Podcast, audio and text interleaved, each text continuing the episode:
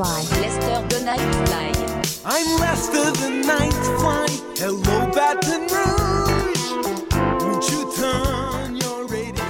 Hello, this is PJ Ewing. I am host of Lester the Nightfly. Thanks for joining me on another adventure. Every week it's something different, as you well know. You never know what you're gonna get. I'm gonna throw you a really big curveball tonight because we're going somewhere that I have never been, and I'll bet you lots of money that you've never been either, and that is the world of Indian classical music. Think about that for a second. Indian classical music from the East, from another culture, from another world, yet we call it classical music. And we're going to define our terms as we go. And it's not just me trying to muddle through. We have a special guest on this show. It's a doctor. His name is Dr. Nitin Ron. Dr. Ron, welcome to Lester the Nightfly. Thank you so much, PJ. I'm so glad you're here. You, you, you, we are wingmen. You're going to help me, and I'm going to help you, and we're going to get through this. And I'm hoping that we explain some things to people from your background and uh, and my homework, and we're going to learn together and, and explain together uh, what this Indian classical music world is all about. You know, before we do any of that, let's talk about you a little bit and your work in the neonatal units here in New York, working with babies. You're an adventurer. You are a a scientist. You are a hiker. You have this ridiculously interesting background, and I'm wondering if maybe you want to take us through a little bit of that. Oh, absolutely. And first and foremost, it's a pleasure to be here, and thank you for inviting me on here. I am a neonatologist. Many people might not exactly know what it means, and they confuse it with a neurologist. So, a neonate is a newborn baby, and uh, essentially, I graduated in pediatrics and did my fellowship in newborn medicine from Brown University, Rhode Island. And now I am at Brooklyn Methodist Hospital. It's a part of the New York Presbyterian Hospital Group. And we take care of tiny babies. We have a 28 bed intensive care unit with tiny, tiny little babies. Some of them are born very early and they might not even be bigger than the size of your iPhone uh, Plus model. They're so, so tiny. So everything is microscopic in these little babies. Their whole world is microscopic in a way. But if you think that these little babies are tiny and delicate, you got another thing coming. Oh my God. These are the strongest little critters on earth. If I ever think that I'm having a bad day, I just walk to the incubator, raise up the curtain, look at this tiny baby, and many of them, even if they have a breathing tube, even if they have an IV line running through them, they will look at you if they are about five or six weeks old and they will smile. I am looking at them and thinking, wow, if this little baby can smile through all that he or she is going through, why do I think I have problems?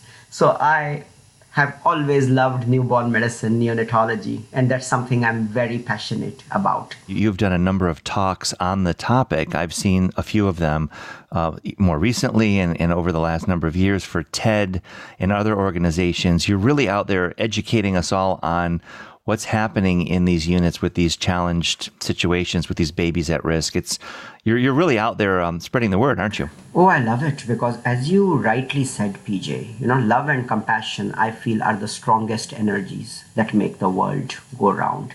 We have a program at our hospital currently on hold due to the pandemic called the Baby Cuddler Program. We have these volunteer cuddlers come in, just cuddle and love these tiny premature babies. And there is a lot of strong evidence from my alma mater at Brown, as well as many large neonatal units, which shows that the cuddled babies go home much quicker, have far lesser complications. They are far better developed even as teenagers than the non cuddled ones. So, cuddling is great, and this led me to research the neuroscience behind love, compassion, and therefore look at the neuroscience behind music, which I love playing. Right. Now, now you you play the flute, right? Indian flute. Yes, absolutely. Tell me this. uh, boy, I'm going to show my ignorance right now. What does that look like? That looks nothing like a traditional Western flute, does it? It is a little bit different. It's closer to, I guess, a recorder, if you will. And it's fun because they are usually the classical ones are made of bamboo reed and uh, they might be a side flute where you hold it on the side and you can blow air from the top or the direct one where you blow right into it. I do want to talk a little bit more or hear a little bit more about your hiking and mountaineering because i, I you know we met all oh five months ago at an event in the in the city and we struck up a conversation and you mentioned Mount Everest and your adventures there and I we we would do a disservice to everyone if they didn't hear a little bit about what you've done on that giant space, that giant mountain. Oh, yes. I love the mountains. And, you know, it's as Edmund Hillary, the first person to summit Mount Everest. If you discount George Mallory, who probably is the one who climbed it first in the 1920s, but there is no actual documentation that he came back down alive. So technically, Edmund Hillary is the one who went up first and came back down. But as he famously said, it's not the mountain we conquer, but ourselves when we climb. And that really is true. It's a great challenge for me to be in the mountains. Everest actually was among the first was the first mountain that I ever climbed in my life. I did a hike to Mount Everest base camp and then I looked at Everest and she is called Chomolungma. The energy is always feminine when it is powerful in the east. And so, out of the 14 highest mountains, all in the Himalayas, 10 are named after powerful goddesses. So Mount Everest is called Chomolungma and she is called the mother goddess of the earth. So this is the Tibetan translation. So I looked at her and I said, Oh my God, if she allows me, I would love to climb up on Mount Everest. So I did a crash course in mountaineering for two weeks, and the next year I was up climbing Everest. And uh, so she was the first mountain I ever climbed in my life, and I am afraid of heights. So Edmund Hillary's quote was really very powerful there. But you know, PJ, what was exciting for me was not just the destination, but the actual journey. This is where looping in music comes in, as well as a little bit of the neuroscience research that I'm doing, because as I was climbing the mountain, I have now done 19 visits into the Himalayas, different areas, different regions. And this stimulated me to start a research project looking at mountain sickness, which is the greatest killer on the mountain, and how we can predict it. And one of the things we looked at was meditation and to see if it attenuates mountain sickness. I actually have a research paper that I presented at the Emergency Medicine National Conference a few years ago on that topic. But you know, this made it even cooler this incident where I was hiking in sub zero temperatures and I see this group of monks with just this basic musical instrument called iktara, which basically has just one string and it makes this lovely resonating sound. These monks were chanting, dancing, playing this music, and walking on the mountain barefoot. And I'm looking and I'm thinking, okay, this is not making sense to me.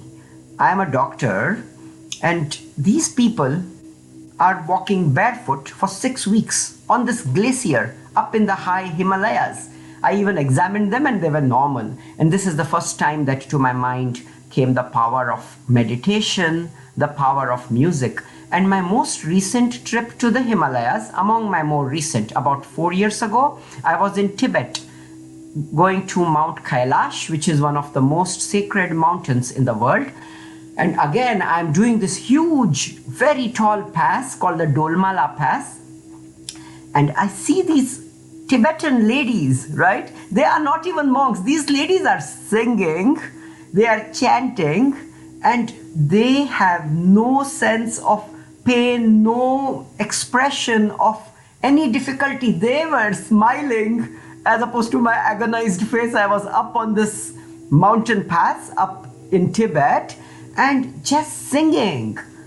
These ladies are going up and circumambulating these mountains, and there was a monk who was again singing and prostrating and doing this whole journey just by prostrating himself repeatedly as opposed to walking and again chanting and singing to himself.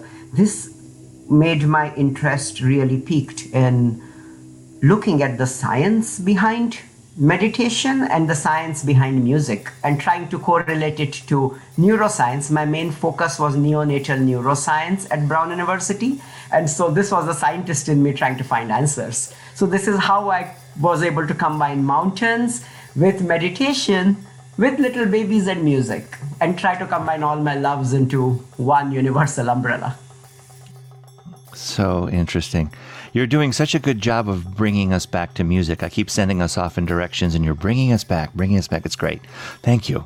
It is a show about music after all, and that's what we're going to do now. we're going to talk about Indian classical music. And in fact, we're going to listen to some right now. Let's jump into a song so you can get get the mood, start to feel this a little bit.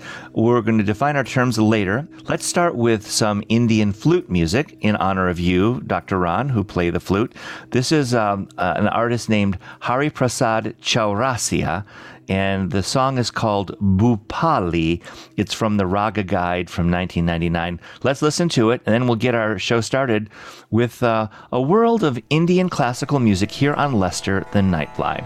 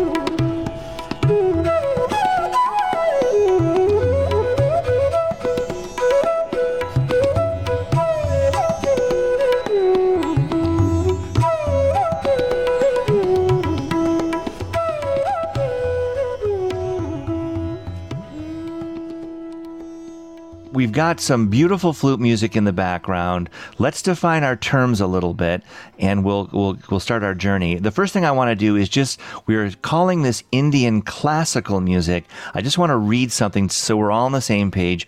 what does it mean when you say classical music? And so here's a little phrase that I found in my research. Classical music and art music are terms that have been used to refer to music of different cultural origins and traditions. Such traditions often date to a period regarded as the golden age of music for a particular culture. So we're calling our classical music the golden age. And we think of Western music, in this case, we're going to think of Eastern music, Eastern classical music. And then when we talk about Indian classical music, there are two forms. It's really north and south, right, Dr. Ron? Hindustani and Carnatic, is that right? Yes. Absolutely, yeah. Okay. And so we have two different traditions, but these date way back. Uh, I've seen uh, 15th century, I've seen references to the 13th century. This is a really ancient form of, of music, whether it's Hindustani or Carnatic, right? Yes. Fascinating.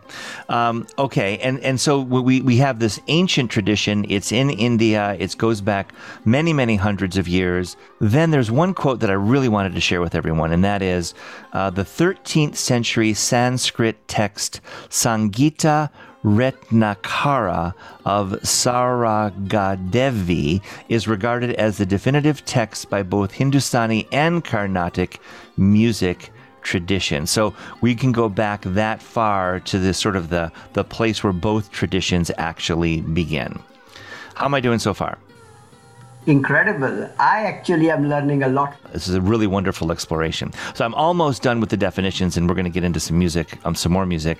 There are two foundational elements. So this is important, everyone, to listen to. And we're going to have more explanations by real professionals in a second.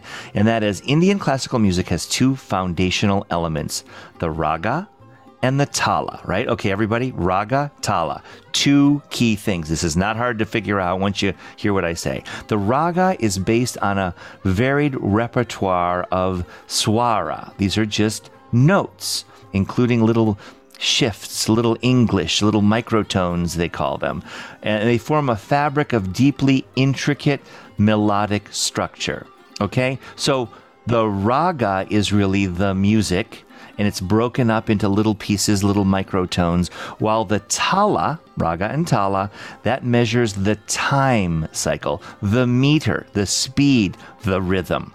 We've got music and rhythm to really simplify this. We're going to have more explanations. And if you visit lesterthenightfly.com and look up the show, I've got some unbelievable videos that will take you through real explanations in some detail about the raga and the tala, the two core pieces of Indian classical music. It is music that is very complicated. You could spend a lifetime, and many do, trying to understand what is going on with these different patterns of sound, there's a scale that can vary in many, many ways, and there are many, many very complicated rhythms that are going on. And these things work together with the, the instruments that are used to play the music. It's really interesting stuff.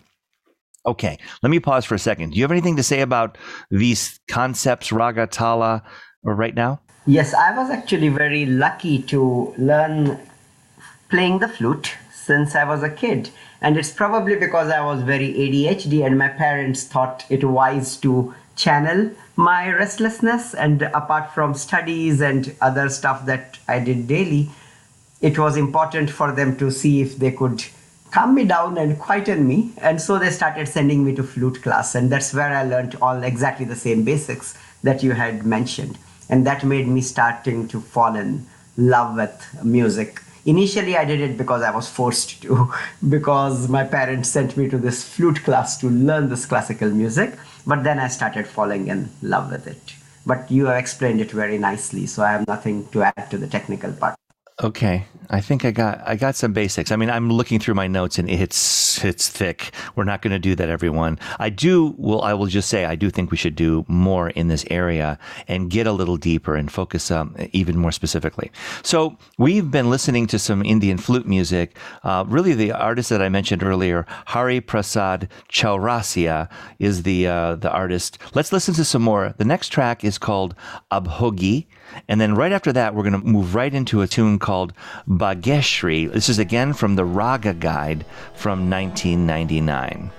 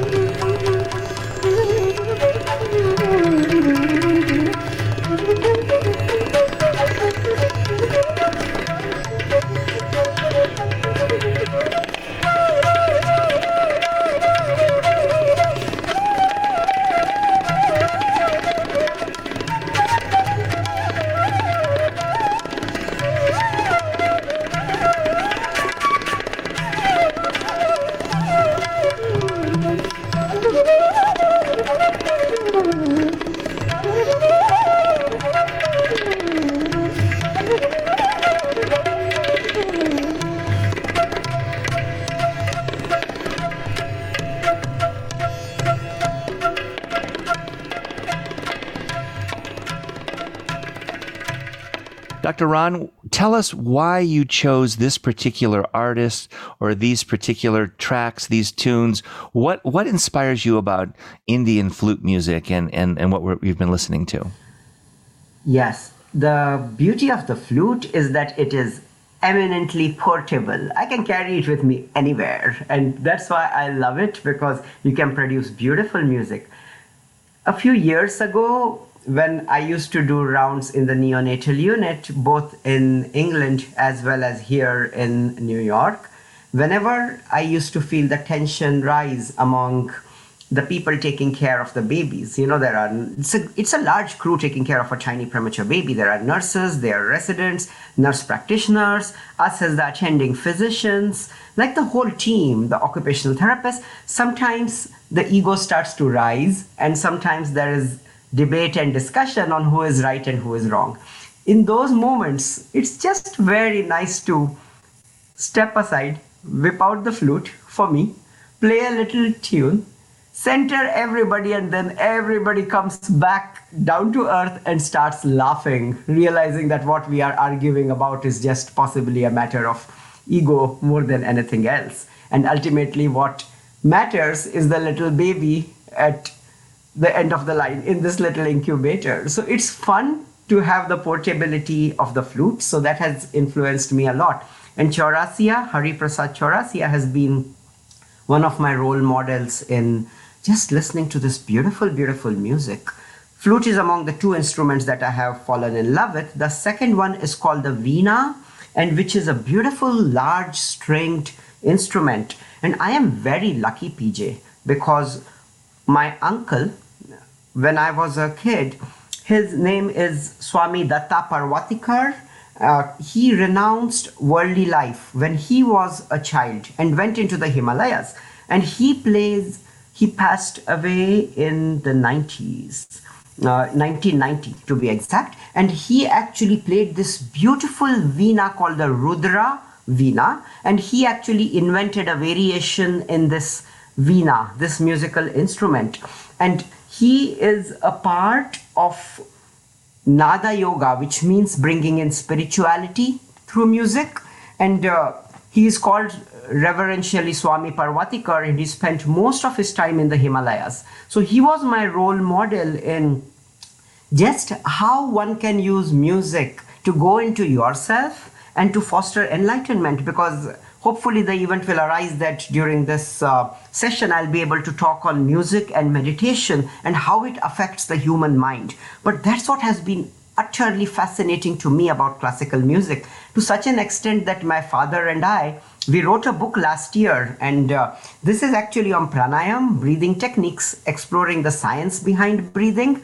But again music affects breathing. So my dad has been a practitioner of meditation and uh, pranayam which is the, the yoga breathing for over five decades. He's an atomic scientist. And i in this book provide the medical aspect of it. So it's so exciting pj to explore the musical instruments available for indian classical music. And again as i mentioned my favorites are the flute and the veena uh, in this case Tell me this. I've got so many questions. Um, firstly, do you, is it a regular thing, an occasional thing for you to bring your flute with you when you're doing rounds and working? The flute is actually in my office next door, which is like about 15 to 20 steps away, and uh, it is not regular. It is the exception rather than the rule, and it's a few years since I have actually done that. But there are many times, PJ, when we go away from being centered and then go out and the ego takes over and the ego starts taking us on a ride. And this is where the music comes in to just center yourself. Music plays a very big role in combating stress especially in this hospital scenario. I go to the mountains very often in india and uh, the cities i visit less often but uh, there's always music in the mountains and the flutes are always there. Almost in every part of india nepal bhutan you have it uh, available. And these are made by the villagers. These are all like made very expertly by incredible people who know what they're doing. Does it have a limited scale, or can you really run a number of octaves up and down with one of those flutes? It depends on the grade of the flute. For example, a C grade would be a higher pitch and an A grade would be a lower pitch, but you can play about with it to many, many levels, even with a regular flute. Wow, wow. Really, I love I love you fluting your way through your practice. I I, don't- I love that idea. It is so interesting that one of the ragas that you mentioned earlier was Rag Bhupali that you spoke about. This is my favorite one. It's a very basic one because it's pentatonic. It just has five notes. And the nice thing, I call it the enlightenment raga in this case. And the reason is that because there are five notes, there are two swaras which are missing, and they are ni and ma in the flute okay? And now the interesting thing is the equivalent of ni is worldly pleasure and ma the other note which is missing in this raga refers to love. But the possessive material kind of love. So i love it because rag bhupali doesn't have these two notes. So it engenders us to release material pleasures and release the possessive kind of love and to make love more unconditional. So I love to call it the enlightenment raga. So I love to play this raga, which is my favorite, on the flute and also play the Tibetan singing bowls. And it's exciting for me to combine this in my daily meditation. So if not every day, several times a week, depending on my mood and my my requirement of you know what I need to center myself, I would be playing it to myself several times a day. Yes. You're listening to Lester the Nightfly. This is PJ Ewing. I'm here with Dr. Nitin Ron. I told you it's really deep uh, and it is very complicated. Those uh, swaras, there is a series of notes and they have names like do, re, mi, fa, sol, la, ti, do. It's there's there's a parallel universe. it really is like the metaverse. It's like uh, the Western world turns on its angle, and its approach is very different with the ragas and the swaras and the scale and the and the, and the tala. But yet the it's still music, obviously, and it still has concepts that are very rigid, yet uh, offer all kinds of improvisational opportunities. When when people describe the music, they may say words that say, "Oh, I know what that is," but we don't. You, you, you, think you understand when someone says, "Oh, there's a lot of improvisation in Indian classical music." Oh, well, that that it must be jazz then, and yet you'll hear that that it isn't jazz. And then you see the scale, and oh, it must be a scale. Well, the scale may go up one way and come down a different way, and there's all kinds of subtlety in in in the middle. Or you look at the rhythm. The rhythm is incredibly complicated, and it evolves oftentimes as the song goes along. So so yes, there are concepts from our Western canon. That's not quite right. Our Western style, our Western approach. Yet it, it really it's almost like it's all sideways when I try to apply what I know about music to Indian classical music. It's it's really complicated but really compelling for me, I have to say. I absolutely love that. And uh, you are absolutely, absolutely right. And this is so interesting because uh, I actually lead workshops. I've been very lucky to do a bunch of them where uh, uh, many of them for doctors. And the latest one is going to be in San Diego at the Pediatric Program Directors Conference, where I inculcate music, you know, into meditation as a part of de-stressing ourselves and to reduce burnout. So you're absolutely right. You know, this music has a lot to do with the neuroscience going on inside our body and uh, it helps a lot to ground us center us reduce anxiety as well as make us happier i think there's an opportunity for us to borrow some of this incredible thinking and work that's been done for you know centuries uh, in india and in your world dr ron and simply put on the record and close your eyes and put yourself into a comfortable position and absorb. Without all the the logic of the scale and the rhythms not without all the understanding there's value in just trying to absorb uh, what, what's foreign to our ears of course yet it, it there's uh, I think there's a in, in today's world where we're all trying to find little corners of peace you know, calm. I think that there's a channel here to achieve that uh, through this music. I absolutely agree with you, and I love the way you put it just now. You're so correct about it. I am on the point of starting a YouTube channel next month. Will probably be the first episode. It's called Mindful Moments with Dr. Ron, where I use music, meditation, and little episodes from my life taking care of little babies as well as from my mountaineering life and try to see how music and meditation can actually play a role in our everyday life to center us. This is a, a, lifelong journey for me, I can tell. These are my first steps into it. We're going to move on. We've been listening to some Indian flute music, and that has been joyful and calming. The artist, as you've heard a few times, Hari Prasad Chaurasia, is the, the focal point. But we're moving on now to a name that you may very well know, and that is Ravi Shankar. And we're going to talk a little bit about him. But what I'd like to do is actually play perfectly timed for our conversation uh, a, a short piece that explains Indian music. This is called An Introduction to Indian Music. It's from a record called The Best of Sitar. Again, 2017. This is a, a reissue, but this is Ravi Shankar explaining some of the things that we've been talking about. Let's take a listen and then we'll talk about it. Ragas are precise melody forms. A raga is not a mere scale.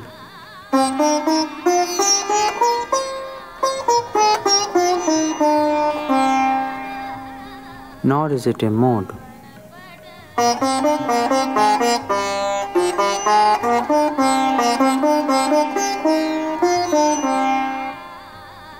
Each raga has its own ascending and descending movement.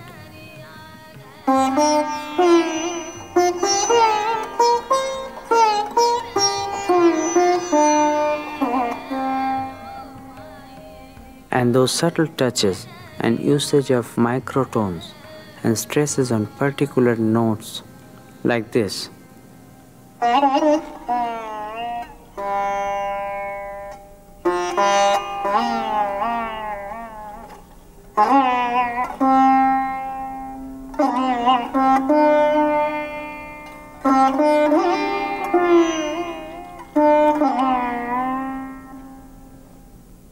With the tambura, the drone instrument in the background,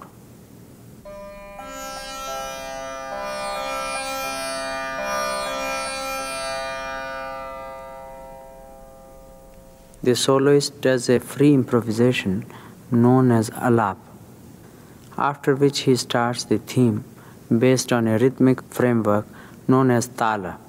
He can choose from many talas, such as teen tal, a rhythmic cycle of 16 beats. 1, 2, 3, 4, 5, 6, 7, 8, 9, 10, 11, 12, 13, 14, 15, 16, 1. Or jhaptal, having 10 beats. 2, 3, 4, 5, 6, 7, 8, 9, 10. 1, 2, 3, 4, 5, 6, 7, 8, 9, 10. 1. The tabla or the drums, which keeps this framework, just plays the thekas or beats in the beginning, as you heard just now. Then starts the gradual progression of playing first smaller patterns, then longer ones. In the beginning, the accompanying tabla gives, if I may say so, a reply to the lead instrument, such as the sitar. At times, they may play together a long rhythmic pattern and return with a climax to sam or the one, which is the most important thing, like this. 1, 2, 3, 4, 5, 6, 7, 8, 9, 10, 11, 12, 13, 1, 2, 3, 4, 5, 6, 7, 8, 9, 10, 11, 12, 1. 1. 1,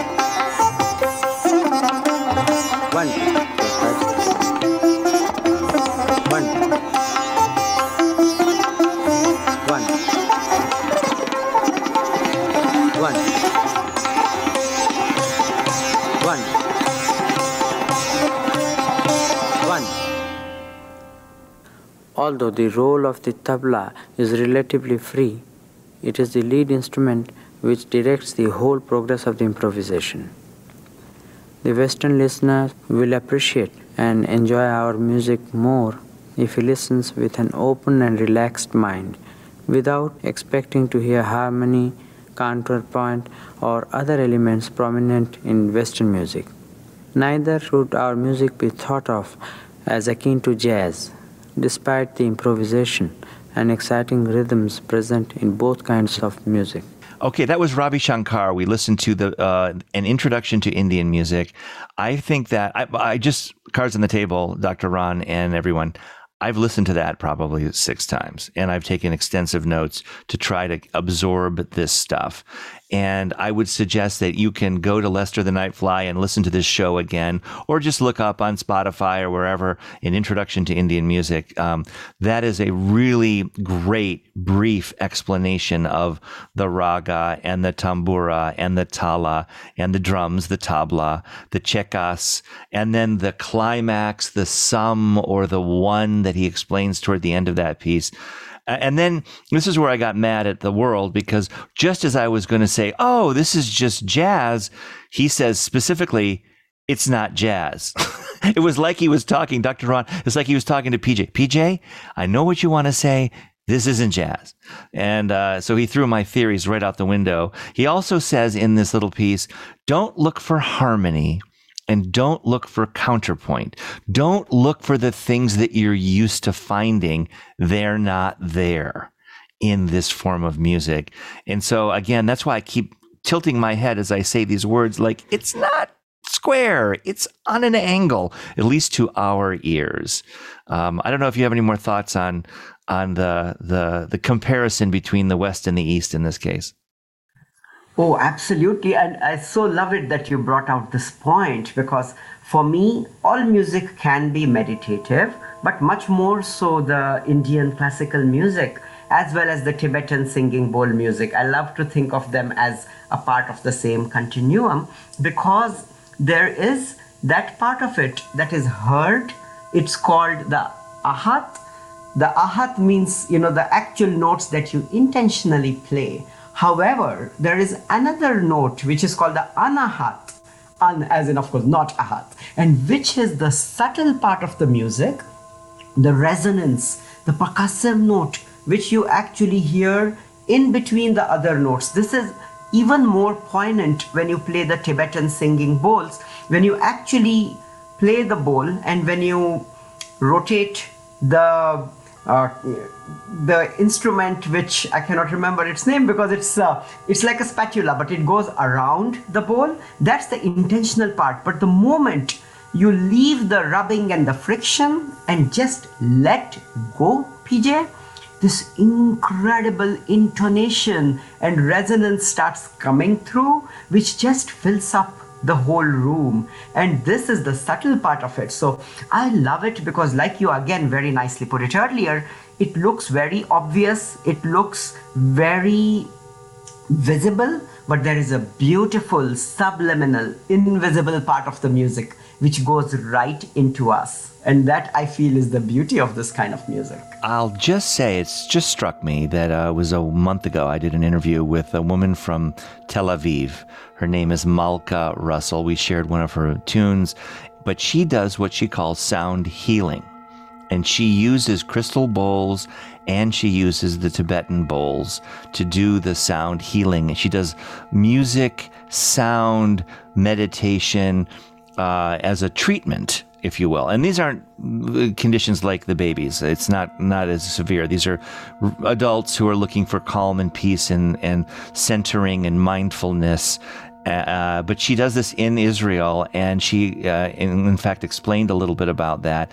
And I'm just connecting right now the two that um, you're really saying a lot of the same things, even though she's coming from Israel and you're coming from the Indian culture.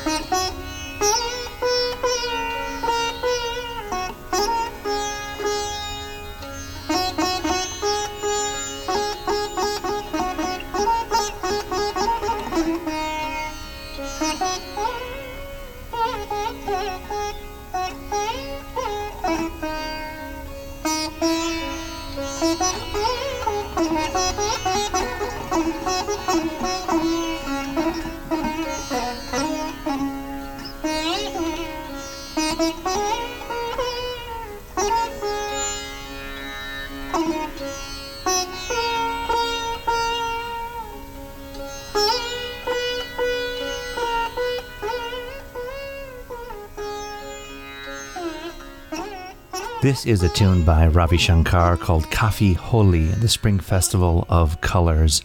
Let's learn a little bit more about Ravi Shankar. He's the big dog the most important figure really in this world of the sitar and Indian music. He opened it to the West, he opened it to the Beatles. He's a big deal. We'll talk a lot more about Ravi Shankar in the next episode with Dr. Nitin Ron. Ravi Shankar, sometimes spelled Rabindra Shankar Chowdhury, from April 7, 1920 to 11 December 2012, was an Indian sitarist and composer. A sitar virtuoso, he became the world's best known exponent of North Indian classical music in the second half of the 20th century and influenced many musicians in India and throughout the world. Shankar was awarded India's highest civilian honor, the Bharat Ratna, in 1999.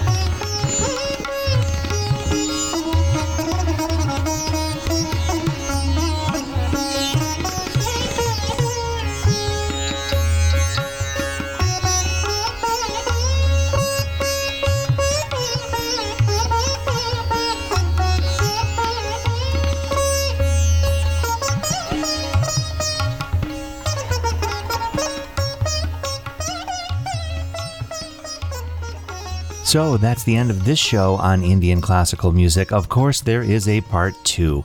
We will dive into the rest of the playlist that Dr. Ron has given us. We have a lot more to say about the topic, and we'll learn even more about Ravi Shankar as we go. It's going to be a lot of fun. I know this is a deep dive. I know this is off the beaten path, but that's why you're here, right? Here on Lester the Nightfly, when you never know what you're gonna get. Don't you love that? Let's get together again next week, right here on this great radio station.